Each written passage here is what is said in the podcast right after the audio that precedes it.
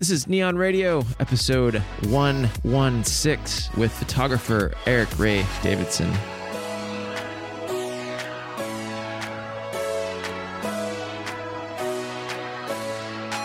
Welcome to Neon Radio. I'm your host, Nick Onken, fashion and lifestyle photographer for today's top brands, performers, and game changers. On this podcast, we explore the body, mind, and soul of the creative entrepreneur, bringing you inspiring guests to help take your creativity, business, and life to the next level.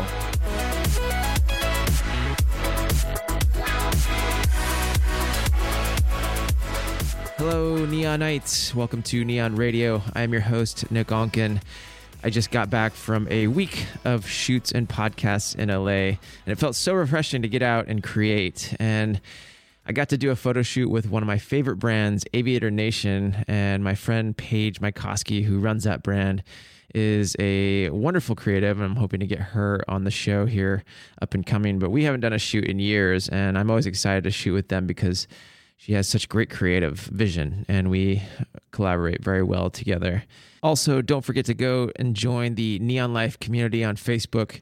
go to neonlife.com slash community and join the group, share your work, share your inspiration, and much, much more. Connect with other creatives. That's why I started the group. So come in and join and join the conversation. Creative momentum is highly important and something I felt this last week, along with learning from today's podcast guest, photographer Eric Ray Davidson. I recently discovered his work, and he's a brilliant photographer who's really hit his stride in the last few years. And at this point, he's collaborated with so many high level talents and celebrities such as Ariana Grande, Chance the Rapper, Kevin Hart, Sean Penn, just to name a few, many sports players and he is shooting all the time. He's constantly shooting cover stories for GQ, Cosmopolitan, Vanity Fair, Esquire, Billboard, and many other big magazines. I myself learned a lot from this interview, and I'm excited to share it with you. On this episode, we learn how Eric got his start in photography and what he learned through his time as a photo editor at Details Magazine, through assisting, and many more things that he learned along the way. We also learn how he collaborates with his talent and clients. And also, if you're a gear nerd out there, you'll learn what some of his favorite cameras and gear choices are. So, with that, without further ado, I bring to you the one, the only, Mr. Eric Ray Davidson.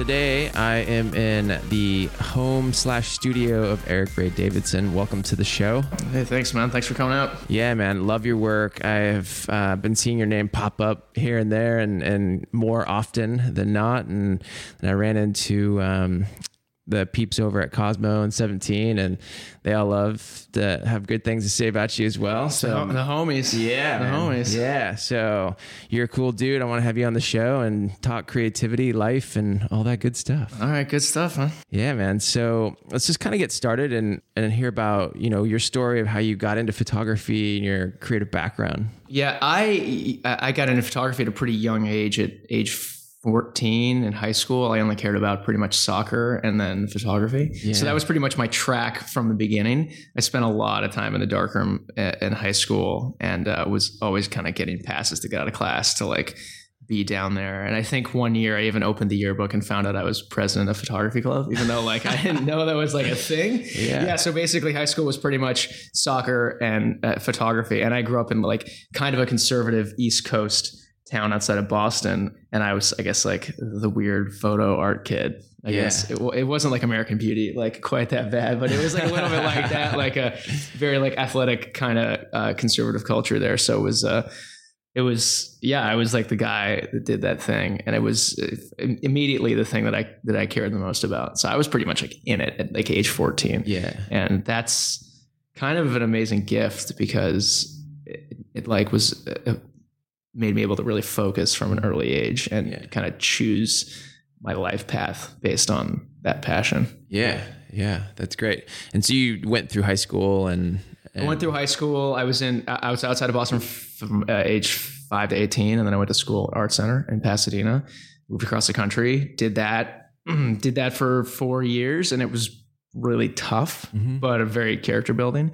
And then I was an assistant, moved to New York to be full time assistant for a photographer there. Did that for like six months. Quit yeah. that job. Took a job working at Details Magazine. Oh wow! Uh, as the bottom level in the photo department and my my title when I started was photo coordinator, and it was it was really amazing. I spent like the first six months kind of fucking up everything I touched and almost getting fired, almost getting fired, almost getting fired, but then didn't, and then uh, and then really locked it in and, and loved it and loved my time there, and and you know got promoted. I think the day I the day I resigned, but stayed on for a little bit for that transition, but you know, working there and the people I worked with was just such an incredible experience. So I did that for like a year and a half and left and then started shooting from there, but already had this like kind of editorial family that I was that I'm still super close with today. Yeah, absolutely. Love that.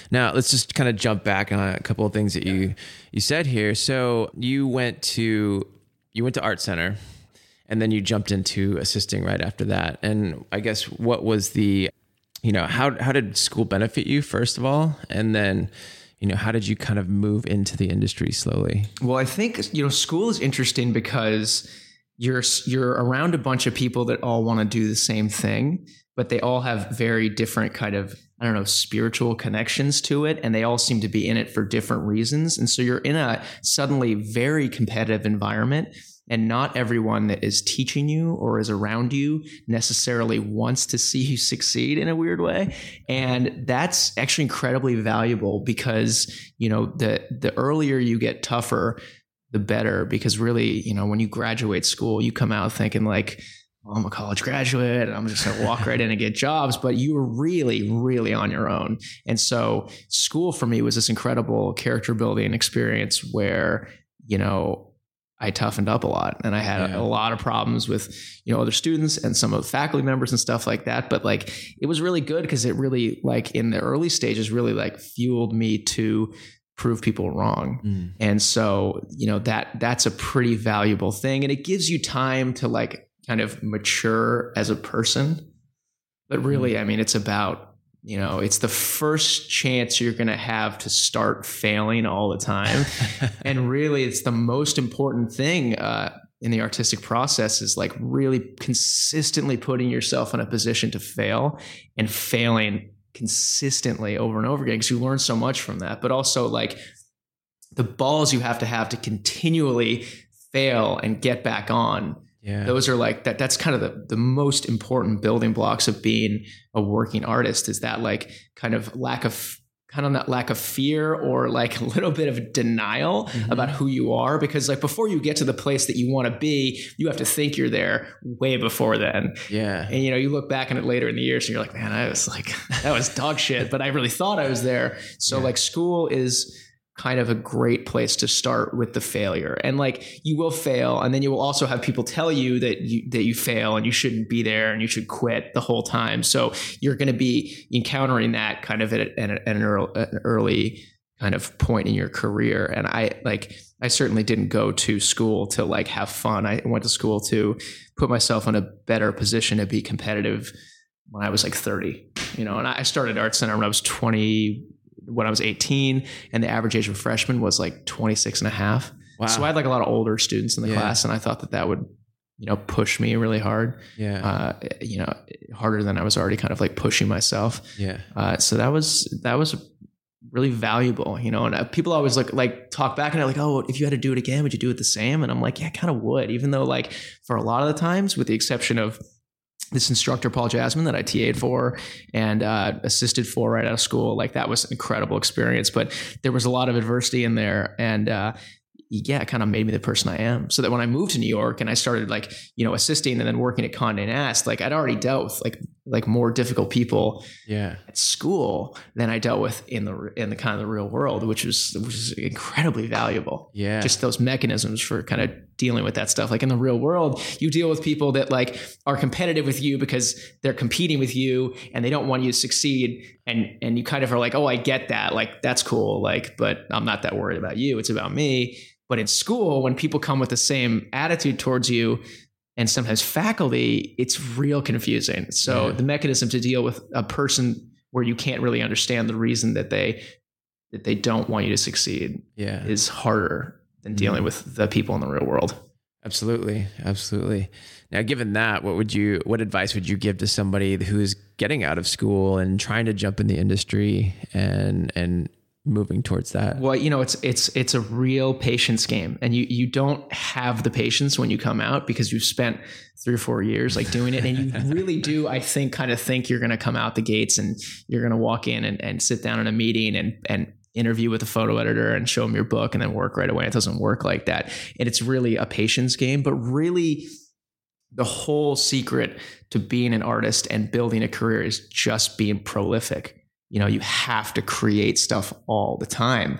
And like that's what i tell students when i go to visit the class. Mm. now even a couple weeks ago i'm like listen like you have to make work all the time. Because if you make work all the time and now with like instagram and social media you can really push it out there. Mm-hmm. and you can show people that you're making work all the time. And if you're making work all the time people are going to be drawn to that. And they're going to want to be a part of that. Yeah. Like if you don't make work enough and you don't put it out there enough people are not going to think you're working all the time. And they're not going to be drawn to working with you because they don't think that you're this kind of you know you have this momentum going. Yeah. and so really like that's the real secret. And it's like you know sometimes people make creating work too complicated. But like for me it's like if i have like a down moment i'm gonna like go with just a camera or like maybe one guy and go shoot photos of a friend text them, hit them up no big deal. Make it like super super easy. Yeah. and like even like things like taking photos with your iphone like it stimulates your brain in the right kind of way. So it's like a real momentum thing. So that's you know that's my basic most simple piece of advice for for people coming out of school aside from like assisting. It's just like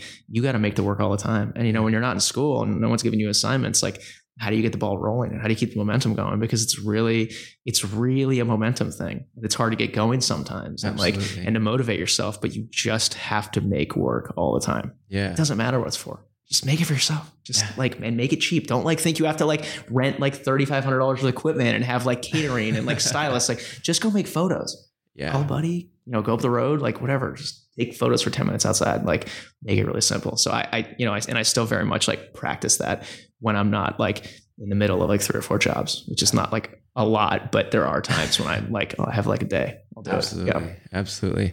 So when you were, so you jumped off into assisting after school. How did you enter that assisting world?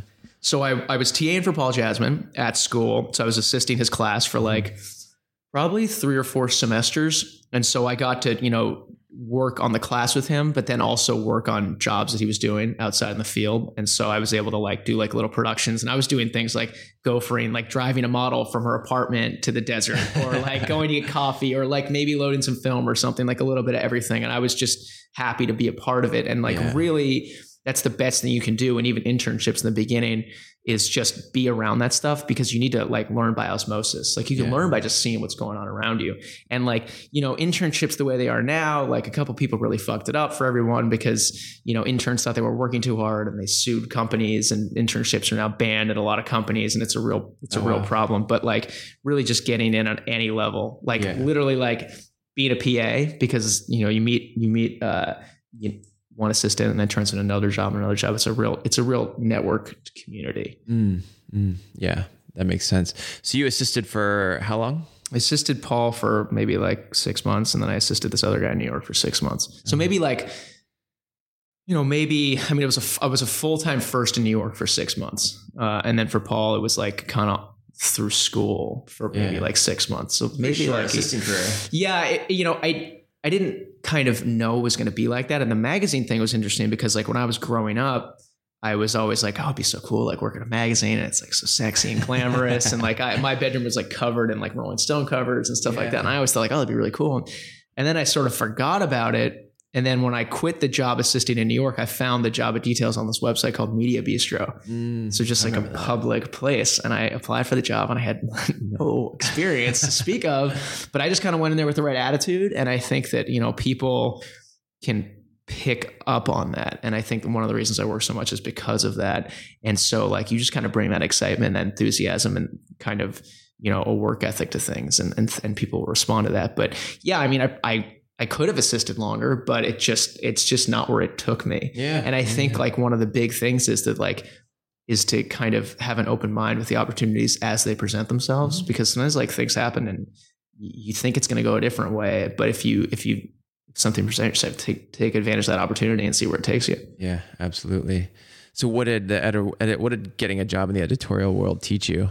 Oh man, it was it's just it's so it, you have a perception of how it is at a magazine if you're a photographer, but until you've worked there, you, you can't really comprehend because the the, the the type of large scale collaboration that happens in a magazine yeah. with all the political structure and the politics between like different departments and even within the department uh, is very very interesting so you get to see like what goes into making just one photo all the way up to a cover mm. and so it's really about like how good can you be at collaborating? And like the better you are at collaborating working with lots of people and the more you can kind of spread like excitement and enjoyment for what you're doing through a bunch of people the more successful you're going to be.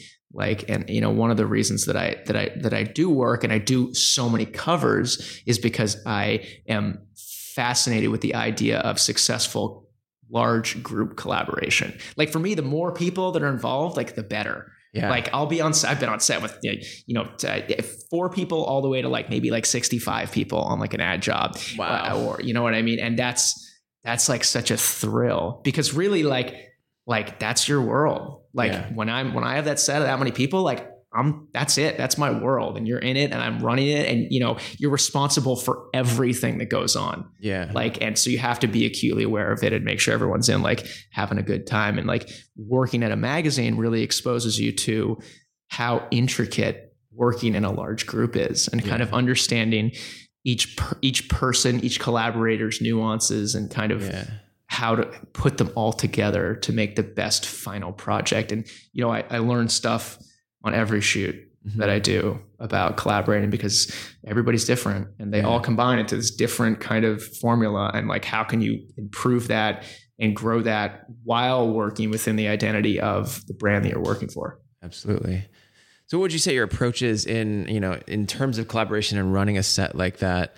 You know, how do you work with people? What's your how do you keep that fascination and still like the direction and the vision? You have to like everyone that's doing the job in this industry got into it at a certain point because they loved that thing. There was like this moment before they like got the job or whatever where they were like, "Oh, fuck, this is fucking awesome. And I like, I want to be a stylist or I want to be a makeup artist. I want to be a photographer. I want to be an art director. And they were like, they just had this moment. So like really my, that my, my kind of job on every set is to, is to reconnect each person with that feeling that they had oh. at the beginning. And so it's like this excitement. So how do you like approach people and listen to them and communicate with them and, and give them the space to kind of, uh, feel like they're being trusted. You know what yeah. I mean? Like I'm a big like believer in hiring good people and like letting them do their thing. Yeah. You know what I mean? Like I don't I don't meddle too much in the hair and the makeup and the styling because I you know I work with amazing people and I'm like,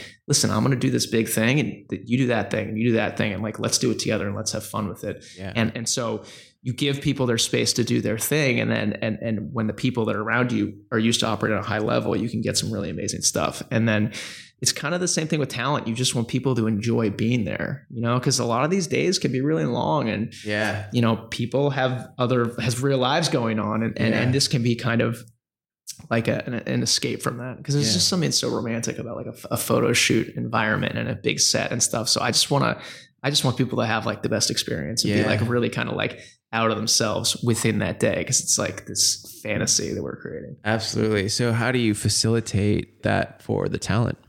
Um, you know, you just you want to listen to them and you want to un- and and you want to understand like where they are and then you want to make them feel like you will present them in the best possible way mm-hmm. and like make it fun for them. Like I try and make all my sets fun for everybody and a lot of communication and stuff like that. And so if it's fun and it's exciting, people stay engaged. And if they stay engaged and you keep the pace moving, they'll have fun throughout the day. Yeah. I try and move like do a lot of shots, but I try and move quickly, as quick as possible through each one mm-hmm. so that we're not stuck on one thing. And so people don't get like settled. And, you know, in terms of my direction, I throw a lot of stuff at talent to keep them like from kind of getting sleepy Yeah. or apathetic. Like Yeah. it's like I say on the end of every set, like everybody leaves tired. everybody leaves tired because it's a it's a real pace game. Yeah. Um, but you know, it's like I it's my relationships with talent because I work with a lot of them so many times. It's Mm-hmm. uh, very important to me, and it's very important that you know talent feels like I have their their best interest in, in mind, and that you know Yeah. that I'm that I'm going to make them look and feel their best throughout the day. Yeah. That's sort of my thing. I want talent. I want I want everyone to leave yeah. with with like this very positive kind of opinion of like what being on a photo shoot and what working with another artist can can be like at its best. yeah, absolutely. Are you very vocal director as you're shooting all the time? So vocal. a lot of times I like take people aside and give them like the heads up, like I'm throw a lot of shit at you and it's not all gonna make sense, but like just you know just just ride the wave. And like I've definitely had a few talent like kind of freak out because it's a lot, but I do tell them ahead of time. yeah. And, and most people are, are really into like lots and lots of direction. And, Yeah. and so that's what I give most people. And sometimes like with some talent, you have to like reel it in a little bit. yeah. Um, but you can, you can read the room and you can read them and you can see how much they want. And sometimes you get into a rhythm where you can, you know, give less towards the end if you feel like they're kind of in the rhythm of giving a, a lot of variation because it's, for me, it's a real variation game. Yeah. Like I want a lot of different looking stuff. And so the tone throughout the day should have like a really good variation yeah. From like serious to like a little bit more joyful and like I need a balance. Absolutely. So, you know, it's to hit to hit all those notes requires a pretty high energy level. it sounds like it. yeah, yeah, yeah. Sounds like it. Is that something that you feel has come naturally to you, or is that something you know, I think on? yeah, I've definitely like early. I- You know, early on, I was into like these kind of quiet portraits, and and and then I had you know my agents at the time, my agent Alex at the time, who's now at Cosmo, tell me that I should bring a little bit more of like who I was into my work and a little Yeah. bit more of that energy. Yeah.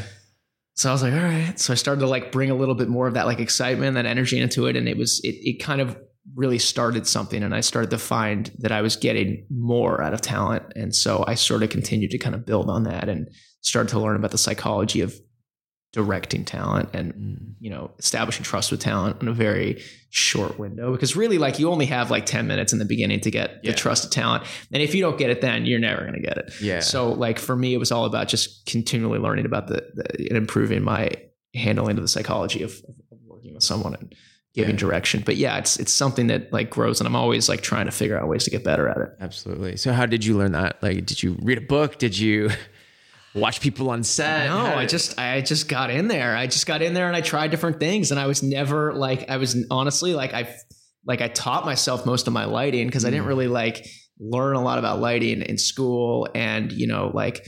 Paul, who I worked with, Paul Jasmin, was like a real natural light guy. So I learned from him how to see light, but not necessarily how to create light. Right. So I spent the first many years of my career trying to figure out lighting, and and I man, I fucked up so much. And I look I look back at it now, and there's just so much garbage in there, and I'm like, man, like I can't believe like GQ hired me for so long, but really it was because of like because of my attitude and my relationships and my ability to kind of like work hard and and kind of be there and be like a real team player. But you know, with the direction and stuff, I, you just there's you just got to try different things all Yeah. the time, and that's kind of how you get there. And and and always try new things Yeah. and not be afraid, you know, to be able to do it. I never, I never wanted to be the photographer that just did one thing. So I was always trying lots of different things. And in the beginning, that's tough because people want to hire you to be that. They want to be like, hire the guy that does that thing. Right. And if you are the guy that does a lot of things, sometimes it's very confusing. So, you know, you, so you learn a lot of different things by,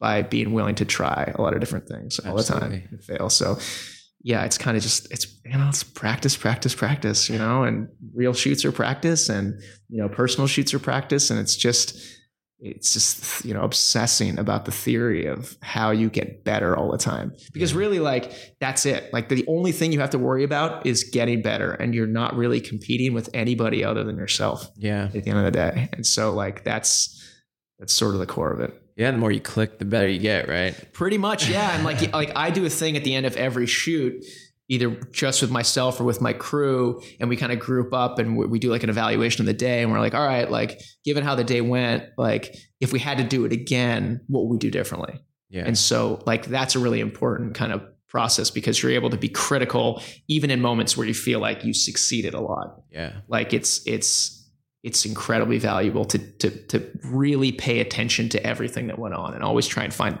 little things to improve on because there'll always be stuff to improve on. Yeah. And if listen, if you think there isn't stuff to improve on, you, you're you're, you're wrong, and you're headed down a dangerous path I think every day, man, every, every, every day. day, every day.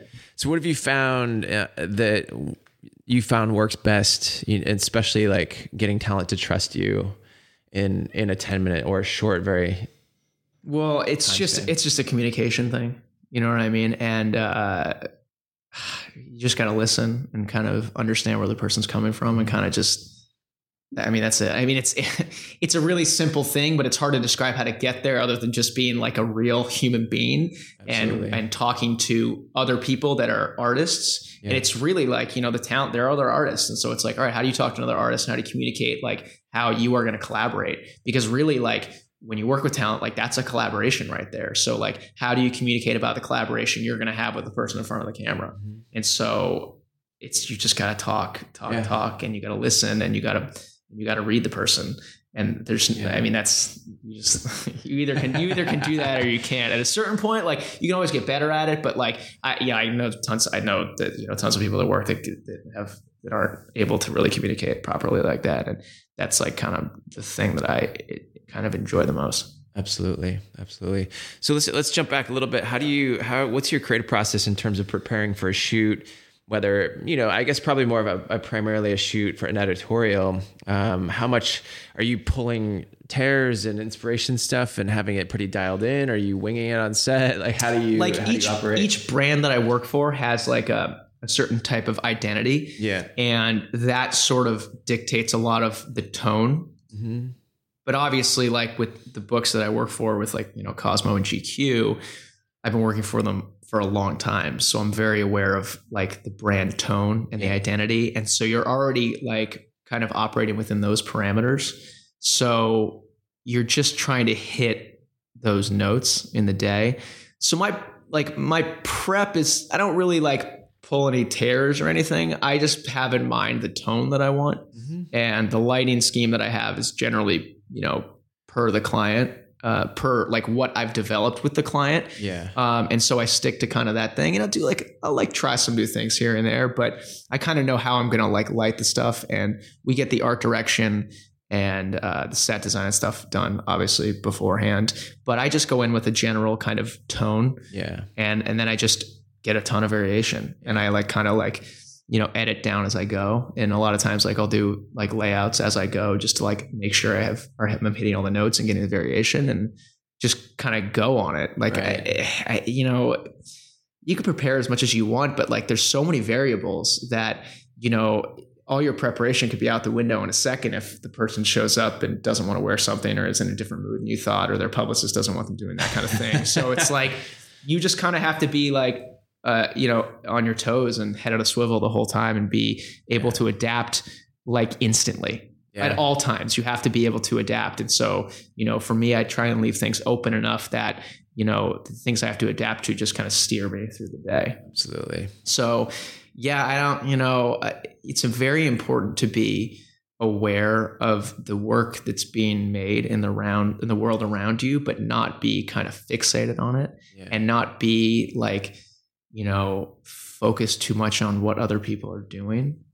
But you, but you have to be aware of it. Like Yeah. you, there might be photographers that you don't you you think that are fucking terrible, but like they work all the time. So you got to be like, all right, like this person, like I don't necessarily like their work and like whatever, but like they work all the time. So like, what can I take from like what they do and kind of like mix it into my world to kind of to kind of grow yeah. like you know my my workload or the stuff that I'm creating. So yeah, that that's kind of how it is. The prep work is it's yeah, it's more like understanding the tone you want. And once you understand the tone you want, you can put the rest of the stuff together. It sounds like when you're working with an editorial, you guys are already kind of the the photo editor, whoever, the, you guys are working together to plan. Oh, for sure. And we, you know, for sure. And you know, you know, if you get to the point where you're doing covers a lot for editorial, like you're a high enough up in the in the creative collaborative process where it's very fluid, and you know, you don't. Ha- you, there's a a great shorthand uh, that happens where you don't have to like talk stuff to death. you know, like for me, it's like the hardest thing I ever have to do are large conference calls. Because oh I mean, uh, it's just like it's such it's so hard because you're always stepping on other people's words, and it's like for me, like I do pride myself on being such a good communicator, but on the phone with a bunch of people and a bad connection and delays and not being able to see people's faces, it becomes really challenging. And, and sometimes with newer clients, you have to do that in the beginning, and it, it's a little. It's it, I'm not able to like grab it as well all the time, yeah. and so um, you have to watch out for other people's egos and it's just I, you know you you're trying to understand if it's like new people and you're doing a conference call and you still don't totally understand like the hierarchy or like what their tendencies are as a creative or how they like things to be run or whatever it's a little tricky uh you know on I, I there's no amount of people on set that I have a problem like communicating with perfectly. But the conference, I would like to never do a conference call again, to be completely honest. you know, I, you know, it's it, it's too much risk of, of misinterpreting a kind of tone or excitement from me in a conference call. You know what I mean? Uh, eh, you know, and if there's no like uh, strong leadership on the conference call and you're not really sure who's leading, then it's just it's just a mess, and then it just reflects poorly on me eh, because everything does. It doesn't matter like if stuff goes wrong for any reason; it's all falls on you, the wins and the losses. And so the conference call for me is, is yeah, I've definitely had some wonky. Uh, it's just like, can we just can we not? and the minutia, right? Well, it's just, and then it's like, and then when does it end? You're like, oh, okay, you know. I've left conference calls, like gone into conference calls thinking it was all very, very, very simple and straightforward, and the communication was great, and then having left the conference calls completely confused, like, and nobody's on the same page, and what are we doing, and how I understand. I was so like, I thought I, you know, yeah. So I'd like to, I'd like to stop doing those forever. Sometimes you're like, do I even need to be here for this? Yeah, pretty, pretty, pretty much, pretty much. Uh, but the client thing, uh, you get in a rhythm with your clients, and yeah. you understand each other, and you know, it's like if you work for a brand for a long time, you understand the identity, and so it's like, how do you, how do you how do you play ball with that? It's like, you know, I, I, shoot stuff differently for different clients and it's all intentional. Yeah. It's not that I, you know, it's just that I can shoot things a lot of different ways. Yeah. So I adapt per the client. And I think one of the mistakes people make kind of coming out of the gates is unwillingness to kind of play ball with the mm-hmm. brand you're working with and being like, I'm, I'm the photographer and like it has to be my way or the highway or whatever. And that's not true. Like yeah. there's a lot of people involved and you can like flex and bend and you can still operate within the identity of the brand and get something that's cool and true to you. Yeah. And I think that's what's a little tricky for people in the beginning. I don't want to shoot that way because it's corny or whatever, but like there's a way, there's always a way to like make it work yeah. within there. But uh, you know, you, you, do find yourself kind of resisting that. Um, uh, yeah. Yeah. Kind of sounds like the best idea wins. Yeah, kind of, but also because it's such a big collaboration, like and you're a part of that like you want to be a part of it. Yeah. you know you don't want to be so difficult or so stuck to your things that, that people are like all right well i don't want this person to be a part of it. Yeah. Absolutely. Absolutely. It's great stuff man. What do you feel like has been the biggest challenge throughout your career? I mean i think it comes back to wanting to do a lot of different types of looking stuff you know, and wanting to shoot a lot of different types of content. Mm-hmm. And again, like people in the beginning and and in the beginning want you to be the guy that does that thing. And so mm-hmm. like if you want to shoot a lot of different kinds of stuff, if you want to do men's covers and women's covers and like you know, athletes and musicians and stuff like that, and, and and you want to live in a lot of different worlds, sometimes people are a little confused by that. And you're always like trying different things and stylistically, like you know, if you want to try different things, it's going to sometimes confuse people. Yeah. But I was never really scared of doing that. But I think that's probably the early challenge is making people understand what you do and why you do it and that you are able to do things in a different way yeah. and that you're not doing them because you're not consistent you're doing them in a different way like intentionally per like the brand or tone you want to set for it. I think that's I think that's I think that's the the hardest thing in the beginning uh, is is kind of making people understand you. And then when you work with someone for a long time and they see like oh like this guy can like shoot pretty much anything like they they they understand you in a yeah. way that maybe sometimes if someone hasn't worked with you for a while they don't totally understand. Yeah. But you've you've done a good job of keeping your DNA within your imagery but across a, a, a wide range. Yeah, and it starts to it it congeals after a while, but in the beginning it's definitely let's you shoot a lot of different kinds of stuff because in the beginning you should shoot any job that comes to you. You should i did like in the beginning i would do travel i did food like Yeah. still life like anything you should shoot literally anything and i do believe the test of like a really great photographer is the ability to literally shoot anything Yeah. and make it look great and and, and interesting and cool and uh, evocative or whatever uh, you know and so you know I, in the beginning it's important to do that but it does kind of it does kind of spread you all over yeah. you know and i think that i think it's the, the most fun that i have is is because of all the different types of things i'm able to shoot Yeah. Absolutely. So, what do you think makes an iconic image? i just think that it it, it i mean i'm into simplicity like most of the most most of the work that i do that i really love the most are the most simple and i think that iconic things are generally pretty simple and it's about character and it's about like the fashion and the styling not dictating or being so loud that it overshadows the image and so i think that uh, that is what makes stuff iconic for me simplicity of it So, iconic imagery, simplicity. Simplicity is the key. Yeah, I think you want. I don't think you want to be able to necessarily attach a date and a time to the photo. Mhm. You kind of want it to last forever. So it's really about the character and the engagement uh, with the talent, and then also the simplicity is is really really key to that. Absolutely. Love that. Love that. Um, now, I, I, I heard, I read a little bit about you having 48 seconds to shoot Keira Knightley.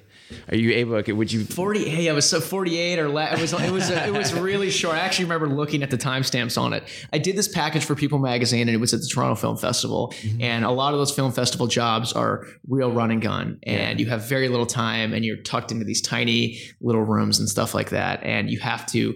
Again, really think on your feet and really improvise at, at every turn because basically, like you're being shuttled around and you're being put in a hotel room. And, you know, with her, you know, I was shooting her and uh, Benedict Cumberbatch together and she showed up first and I like just kind of looked in the next room and someone had cramped all the furniture in the next room and it looked like a bomb went off and she was kind of there and I was like, oh, let me take your photo, your singles before. And like a lot of times in those situations, like if people are doing press with another person, they're only going to do photos with the other person. They're not going to do singles. But like sometimes if you ask talent nicely and you're respectful and you ask them, they'll say yes. And so like I was able to grab her for, you know, that short amount of time before and just you know, put her in that room and someone like handed her that cup of tea and I was like, this is perfect. And so I was just able to like kind of throw a lot of stuff at it. And it was just, it was so, again, it was so simple. It was just me and a camera. And I think that is for me kind of speaks to what I'm always trying to achieve is that kind of, you know, simplicity. yeah, absolutely. That was a beautiful image.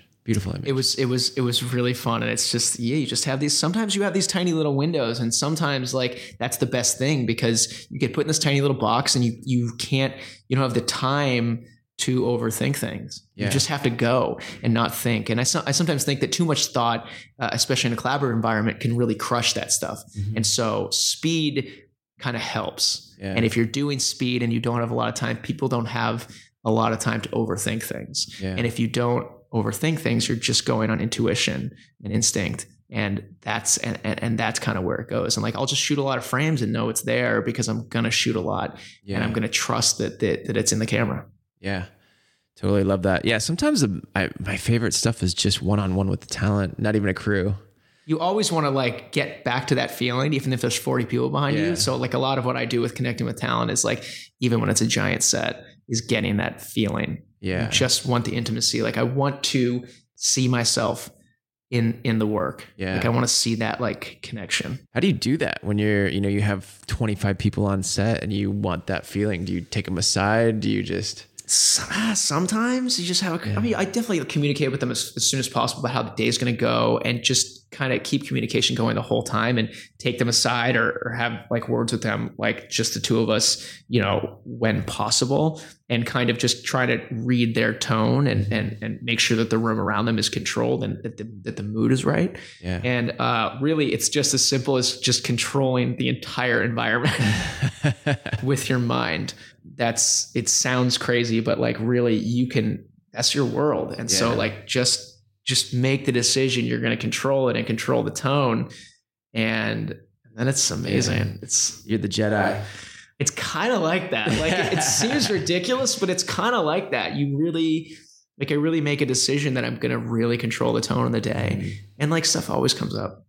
Like uh, stuff always comes up. Like you know, talent ha- will have you know something that they're dealing with, or publicists will have something that they're dealing with, or they've got different ideas and stuff. So there's always going to be stuff and you have to stay like really cool about it and like not let anything stress you out. And like mm. you, you have to be, you have to be able to be standing in front of the house on fire and not let it show on your face because people, people look to you for all that. You yeah. dictate the entire, you dictate the entire mood of the entire room by how you react to everything. Mm. how you communicate and like what your presence is on set. So like really if you control what you put out, you can you can control the environment. Yeah. And that for me is really fascinating. Like I know at the end of a job when it's I, I, know when I've really locked down the room and I can really feel it. Yeah. So that's that's kind of a, an awesome feeling, especially when there are like 40 people there or something. Like there's a big studio and everyone's like the, the budget's a, it's a high budget and yeah. like people are investing a lot and you know the covers the stakes are always so high and so it's like those are pressure environments and mm-hmm I just love that. I love that. I love the stakes on that. under pressure. I love. I just. I, I love that it's. I love that it's important, and everyone is there, trying to do their best. And you know, especially with, you know, with GQ, my relationship with Jim Jim Moore, the creative director, is really incredible because he he's genius. He's a total genius, but he's so good at pushing everybody to be their best and to be better than their best last time. Yeah. And it is really fascinating experience to work alongside someone who's been working for so long and has worked with so many uh, like icons. And so for me to be able to kind of come up, you know, from doing smaller stuff to doing covers with him has been really fascinating experience. Yeah. But really just, you know, just try and be better than the last time yeah. and try and bring something more and try and push yourself and push yourself and push yourself and really leave it all there. But again, like, you know, high functioning collaborative environments lead to your best possible work. Yeah. So it's like you should be around great people that push each other, yeah. you know, and, and you know when you're when you're getting there and when you're not getting there, like you you all know it together. And it's not like a, oh, it doesn't really matter who's not doing it right. Like let's lift the entire thing up together mm-hmm. because it's all a reflection of that. Yeah. Absolutely. It's great. This is a great segue into my next like questions here and you know I, I realize like so much of the creative journey and game is so much of your inner game internally your mental mental game what would you say is do you have any common practices what do you how do you feel about that that those thoughts just on how you keep yourself in the right headspace how, yeah, all how the do you time. Keep yourself in the right headspace. Uh, like, do you do any you know, sort of practices? Like, you know, I you know I try and eat really well. Yeah. You know, I I drank a lot in my twenties, but I don't really do that much anymore. Uh, I, I, work at a standing desk. I, I, I, do like enough little workouts at home to keep my kind of my my body feeling good and, yeah. and my brain feeling good because of that. I take care of myself. You know, uh, having a child made me like kind of a better artist and a better human overall, which is really interesting as a to be become a better artist through having a child. Yeah. But um, you know. it's such a gift to be able to make a living taking photos. Like it's incredible right? And like some days you get paid a ton of money and it's incredible and some days you don't get paid that much but it all kind of levels out. But the yeah. fact that like i'm able to like have a life uh, and and and you know you know be able to make money to support you know with you know with my family and, and being able to do that stuff from taking photos is really incredible. So you have to remember like how fortunate you are all the mm-hmm. time and not get like don't get focused on like the slow times. Mm-hmm. Just like be focused on like always making new work. And so it's like how do you keep yourself stimulated and how do you stay kind of excited about it? Because like yeah, there's a lot of stuff especially early on in the business where you just feel like you know sometimes you're not making any progress you're not working or like why the fuck is that person working so much and I'm not working? You get it's very easy to become focused on other people. And so really the focus is really on yourself. Like mm-hmm. every day is like how can I get better? How can I get better? Not like how can I get that job that person got? Like how can I get better so that the next time it comes around I get the job because I'm better. And how can I improve all the time? So really it's like it's just it's really just how do you improve as an artist? Yeah. And uh, how do you become more efficient and how do you get better at making decisions? Um, every day. Yeah. Every day. Um, so it's a lot of self analyzation, stuff like that, and, and, cri- and, critical and critical and being critical of yourself mm-hmm. in a way where if something's wrong and someone's going to tell you that it's wrong, you already know it's wrong. Mm. So you have to be your toughest critic in a way where you see the flaws. So if someone else comes and says it, you're not going to be upset because like, all right, I, I knew that. Oh, that like that shot's not as good, but like, yeah, I know. So what am I going to do next time to improve on it and be critical of yourself in a way where you where you can grow as an artist, but not into the point where you can't enjoy it. Yeah. Because there's really this fine line between like just beating up on yourself enough to make yourself better, but to not make yourself miserable because there's no point in becoming a successful artist if you're not enjoying it. Yeah. And I think that that a lot of people fall into that trap where they can become very professionally successful but don't enjoy their, themselves. Mm. And it shows on set. Yeah. Uh, you know, a lot of my assistants work with a lot of other photographers and so I hear all the stories of people not treating people well and not yeah. being happy and being miserable and being cranky and just not like making the environments enjoyable and you know very precious with the idea of what a photographer should yeah. represent and be. Yeah. and so when i hear that stuff it super bumps me out. Yeah. or, or, when people are not treating people respectfully or whatever. Like and not just harboring environments that are fun because like we're all making art together. Yeah. that's awesome. Absolutely. Absolutely.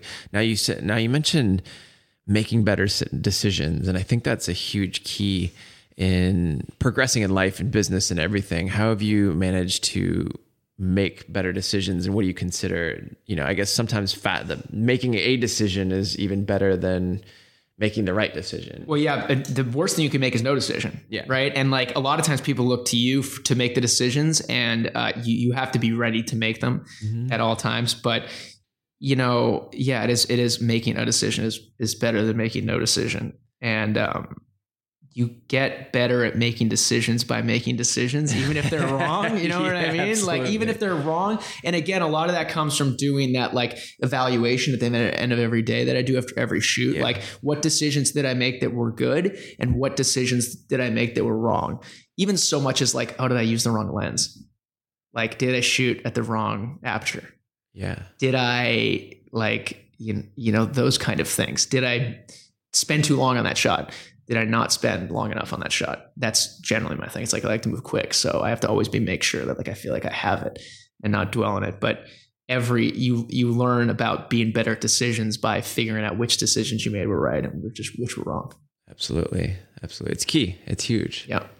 Um, when you're on set and you're going back and forth between managing people and managing the creative direction how do you how do you keep that streamline how do you keep it moving and flowing and into the next? And you know as you said like keeping the flow of the day. We usually know how many shots you're going to do going into the day. Yeah. So you kind of have an idea of that. And then for me, it's like, I'll like to look at this, look at the stuff I'm shooting as I go and like process some, some photos out and, and, edit them aside. So I know what I've hit so far. Mm-hmm. So I don't hit the same note too many times. Like if I want that big up moment, like I don't have to hit it a certain amount of times. And so if I, if I, if I hit it a few times, feel like I have it, then I can go on to a different type of tone.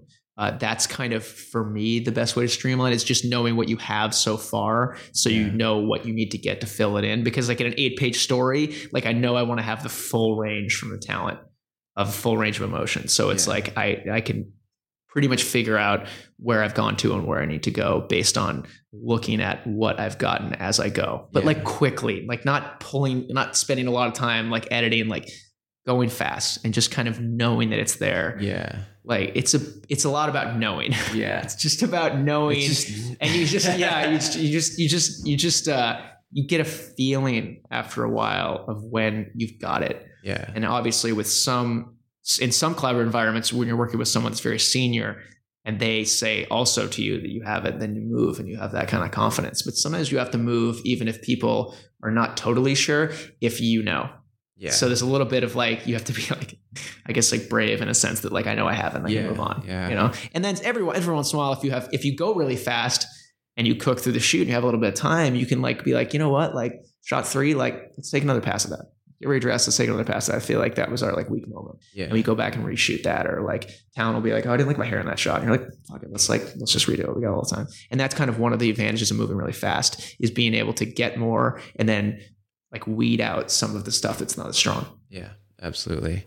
Now, when you're directing you you get a lot of gestures and and different things yeah. that are natural to that talent yeah. is that something that happens spontaneously or do you kind of have ideas in mind that you uh, uh, kind, kind of both it's it, it is it's it's uh I create a lot of chaos on set but like in a controlled way and i overstimulate talent so that they can put these things out and i and i and, I, and i'll say some things that make sense and i'll say some things that don't make sense and i'll react to them and then when i see them react i'll kind of take photos of that or I'll take that path of the way they're reacting and that yeah. tone and I'll carry it through there.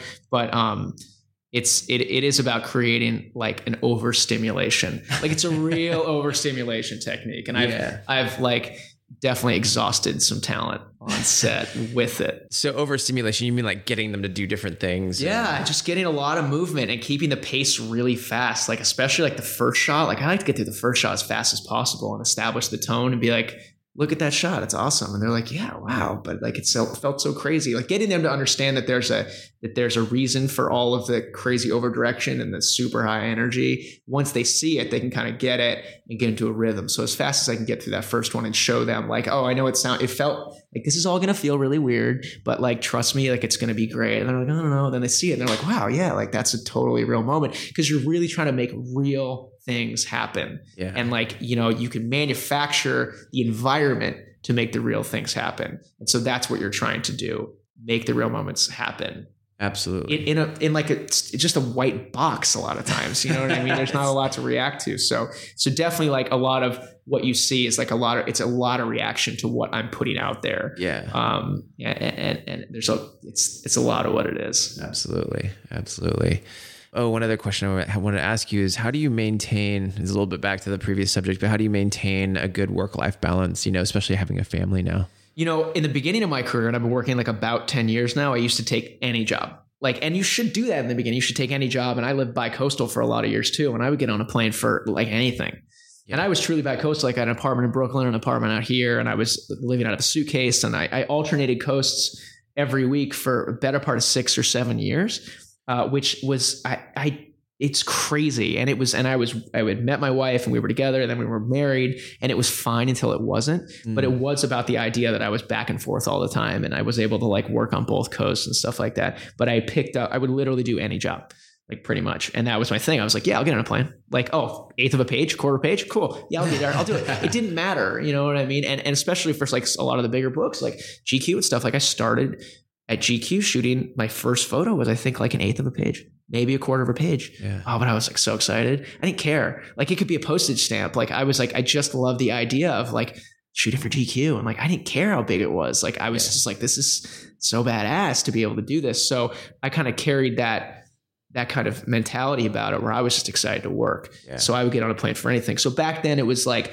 I was just taking everything and I didn't have a kid or anything. And now I have a kid, but also I'm in a position where I don't want to do every kind of job, yeah. and I and, and not every job that is brought to me always qualifies as a job that I feel like is is is worth doing. Yeah. You know, for instance, like a travel job generally is minimum three days. Although I go to New York in like two days a lot, fly out, shoot the job, straight to the airport, come back. But most travel jobs are like three days. So like for me to do a travel job is to give up three days. Like being in LA, being available for work here, and also being with my family. Mm-hmm. So the criteria for me doing travel jobs has gotten much steeper, right? Um, because I because I do work so much, and like a lot of times, like you know, you the, the last thing you want to do is give your time to a job you're lukewarm, give your time to a job you're lukewarm on, and then have like a crazy massive job come through, right? And either not be able to do it or have to pull your you know pull your time from from the original client because you know, people understand if you have to do it for like a big ad job, like they understand dollars and cents and stuff like that. But you don't want to be the person that does that because it puts the people that are hiring you in a bad position. So I try not to give my time to jobs that I don't feel like I really, really want to do. Yeah. Um, because yeah, for all those things, like I have, a, I have an approval matrix that I run through in my mind with every single job that comes to me. Yeah. Like it has to check a certain amount of things for me to do it because I want to really care about the things yeah. that I do. What kind of criteria do you have? I mean, there's a lot. The, whole, the matrix is basically passion for the job versus time invested versus uh, finances of the job uh, versus whether or not it includes travel versus relationship with client, mm-hmm. future upside with management of talent or talent or the client or anything like there's a there's a million different Yeah. factors for whether or not it's i mean some jobs are a lot of job you know a lot of times like the repeat clients are they're very automatic like Yeah. you know gq knows i'll do whatever and cosmo knows i'll do whatever like because that's the family but you know you have to be careful to take jobs that you care about because if you take a job you don't really care about and you have to fake it it's going to be harder Yeah. and then it's like and then it's in a weird way like any other job you know what i mean where like i i, I want to do jobs that i want to be there for yeah. and i, I want to not do jobs that i don't feel excitement for because i feel like that's where i'm going to get the best stuff out of it and that's just how i want to live Yeah. as an artist like i i just i can't go to i can't not give 100% when i go to a job and so and i can't just give it out all the time Yeah. so i'm, I'm so I'm, I'm careful to not spread myself too thin Absolutely. It's great. Uh, how did you work your way? You, mentioned you started doing eighth quarter, you know, eighth Yeah. page. How do you, how did you work your way up to covers? Uh, time patience hard work uh, ability to, a willingness to shoot anything and to make it look cool building good relationships being just the person that works hard and not really like you know being a squeaky wheel in a way where you want to make sure that people like keep hiring you and Yeah. being, being like pushy in a way where you kind of like want people to keep bringing you work but not like complaining if it's not coming or complaining that you don't like the type of work Yeah. like just because I know because I was a photo editor, like you know what kind of stuff. I had one photographer I hired once, and I was at details, and I hired him to shoot this job, and it came out. It was like front of books, so front of the magazine. It was like whatever, and a couple of the photos ran really small because it was like part of a grid. He like called me and was all complaining, like you know this photo's too small, and I never would have done the job. And I was like, and it was it wasn't like some huge photographer, so I was like, shit, man, like I can't believe you're calling me or emailing me to like, actually complain about this and yeah. I never hired him again. And I was like, you know, it's like a lot of times the photo editor, like you're not in control of how the photo runs. And like sometimes a photo gets killed or they don't have enough pages or whatever. Like, I don't know. Like, you know, so you got to be really careful with Yeah. that. So like for me, it's like just being excited and treating every job with the same level of excitement Mm. and just being a team player and just being there and, and being consistent and trying to get better all the time and like and just having good relationships. Yeah. You know, I have such good relationships with everyone at GQ. I mean, they really are like an extended family for me Yeah. uh, because like I came up with so many of them. And so, you know, it's a it's a patience thing. Yeah, Like yeah. just, you know, be happy that you're working for cool titles. And like I was just like, I didn't care. Like I didn't care what it was. I was like, it is so awesome. And I'm shooting for GQ. Like I don't care what it is. Yeah. Like it could be a tie. Like I don't care. You know, I didn't do a lot of I didn't do a lot of still life for them. I don't even know if I did any, but like um Yeah. I, it, it didn't matter. I was just excited to work and to get hired. I remember like the first job I did, I got like, you know, paid like five hundred dollars for the day. And I was like, this is awesome. like, what? What do you mean? This is incredible. And like, it's felt like it Yeah. felt like big stakes back then, but like, but it was just the idea again back to the idea of like actually being someone that like makes a living using a camera Yeah.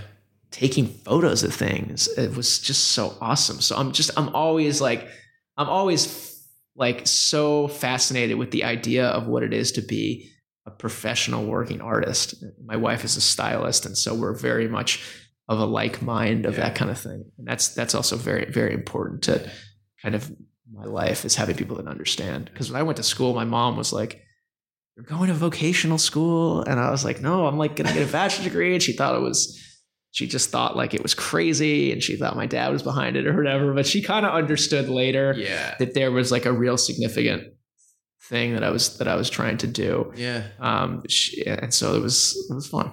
Absolutely. Have you do you get do you and your wife work together that often? We we we do. We we we do. We go through phases where we do a bunch of stuff together and you know, we end up working with a lot of her clients and I do a lot of shoots with her Yeah. and a lot of collaboration projects she does and stuff like that. She does primarily red carpet stuff, but we do an increasing amount of uh, shoots together. Oh, great. That's It's awesome. pretty good. She's she's she's pretty hilarious. That's awesome. That's awesome. You guys met on set. And we met on set in Brooklyn in 2008. Fantastic. Yeah. Love that. really Love good. that. A couple more questions for all the gearheads out there. What's uh what's your cameras of choice? I've gone through like a lot of different cameras. My Yeah. first camera ever was a Nikon F3. that my dad gave to me because my dad went to RISD and he had like a photo studio back in the day. Yeah. So he gave me his F3 when I was like 14. So my, that was my first camera was an F3. And then I had a bunch of different other film Nikon, uh, Nikon, Nikon film cameras before that. My first medium format camera was a Contax 645 Mm. which I loved, loved so much. It's such a beautiful camera. And then uh, I got when digital started, I had a, a phase digital back for the Contax. Yeah. and then I had a phase digital back for Hasselblad. Because like in the beginning of like the pro high end digital, it was like you didn't have a ton of options. Yeah. Everything was like fifty grand.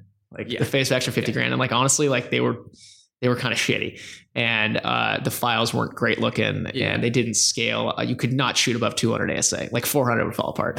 so I had those, and then I went back to Nikon. I had a D3X, D, D3X, and then I had that for a while, and then I got, and then I got a D800, and then I went back into phase and had an IQ250 on an H5X, and then used that for a while. The autofocus wasn't totally what I needed it to be because of how fast I moved, so I went back to my D810. So Mm. now I'm Nikon Yeah. all the way Nice. and it's like a three thousand dollar camera, and it is it is incredible. And I got it. I've done side by sides with the phase stuff, and like, Really? you'd be pretty hard pressed to tell the difference. And I'm like pretty critical. I'm like, yeah, I can see little differences, but like, you got a lot of things going on. You got your lighting, you got the chip, you got how you handle the files, and you got the glass. Yeah. And you know, not all the glass is is, is the same. And so, um, I don't know. I, the Nikon I love. Yeah. Like I love it. So Do you ever shoot medium format digital? uh, not since I sold my IQ. Wow. I had the IQ and the H5X and I used it for a while and and I and but I just found that I liked the ability to move around faster with the Nikon better and like just I got rid of it. And I haven't shot film in a long time and I miss film. Yeah. Film is so beautiful, but I just don't have time. Like you know, I'm t- like a lot of times the turnaround. First of all, people want to see stuff immediately on set, so we can move on. The digital workflow for me in the beginning, and I was I started when it was just starting, Yeah. so I never shot a job film. Like I shot digital from the start, and the Yeah. digital workflow was really scary for a lot of people in the beginning. But for me, it's such an incredible communication tool now because I can really show people what's happening and communicate with talent and show the client. And digital, like if you see, you really know when you have it because it's in your face, it's there, and check the focus and everything, and you know when to move on. So it definitely helps the speed of it. Um, but I, I do I miss film, but I just I don't have the time. Like people can't wait that long. Yeah. Like and film is beautiful, beautiful, always beautiful. Like you can't like digital. Like there's a lot of ways to fuck up your files in digital where it looks like shit, and I Yeah. did it for a long time and, and before. And you always and you always learn how to make it better. But film is beautiful, but I I, I miss it. But no, I haven't shot medium. I mean, I love the feeling of medium format. Like I love it, but the the AF is just is just not fast enough for me. Like Yeah. Just I I move around way too spastically on set to deal with missing focus more than like Yeah. five percent of the time. Yeah. And and and and the miss rate was just a little too high for me. Yeah. But I did I love the feel of it. Yeah. Like I love the feel of the big camera the big viewfinder. It feels great. Absolutely. But, um, absolutely. I have like a, a viewfinder magnifier for the Nikon, so it Yeah. kind of bridges the gap a little bit, a little bit. Absolutely. Yeah. I mean, some, you know, film is great for personal work. I love to shoot Yeah. it for personal work, Yeah. but never really for. Yeah, I used to have a four by five. I shot a four by five at school, and like I've done eight by ten before and stuff. It's beautiful, but I just I don't I don't have the time. Yeah. things move too fastly, and I, I move on from jobs too quickly. Like for me, when I, when I shoot the job and it's in the can, like I'm pretty much moved on. I have to go through retouching like with the client stuff like that, but you know all my retouching is done. You know, by retouching houses and stuff like that. So Yeah. I don't dwell on jobs after after a minute. So the film thing would stretch out a little bit longer. Yeah. Yeah. You're like, okay, bye. Speed, speed, speed, speed. Awesome. Well, last question I'd love to ask all my guests is what does the phrase live inspiration mean to you? I think you you know to live inspiration you, is to is to be prolific and is to create a lot of stuff all the time. And I think that you can inspire yourself by just staying within the rhythm of creating all the time. Yeah. That's really it. And it's like as much as you can create stuff, you know, will make it easier to create the next thing. You know, and I think that no one's going to make you do that stuff. You Mm. have to do it yourself. And I think that's that's how you do it. And it, inspiration comes from just like staying excited. Yeah. And, and and then always trying to reconnect with that like little feeling inside of you that was why you got into it the first time. Like that tiny little like passionate moment where you love this thing and you're not thinking about the business, but this like this rush and this drug of just creating and, Yeah. and creating something from nothing and, and seeing it and being able to like look at it and, and play with it and stuff is, is really amazing. So I think uh, just creating, creating, creating. man. Love That's that. it. Well, you've inspired me. All right. go, go out and make something. Go on, and make something. Where can people follow you, find your work on the inter- Uh, interwebs? it- website, Eric Ray Davidson. Yeah. Uh, Instagram, Eric Ray Davidson. Fantastic. Uh, to keep it all really simple. well, Eric, you are a rock star. I appreciate you coming on, taking the time. Thanks, man. Thanks for coming by. Did it.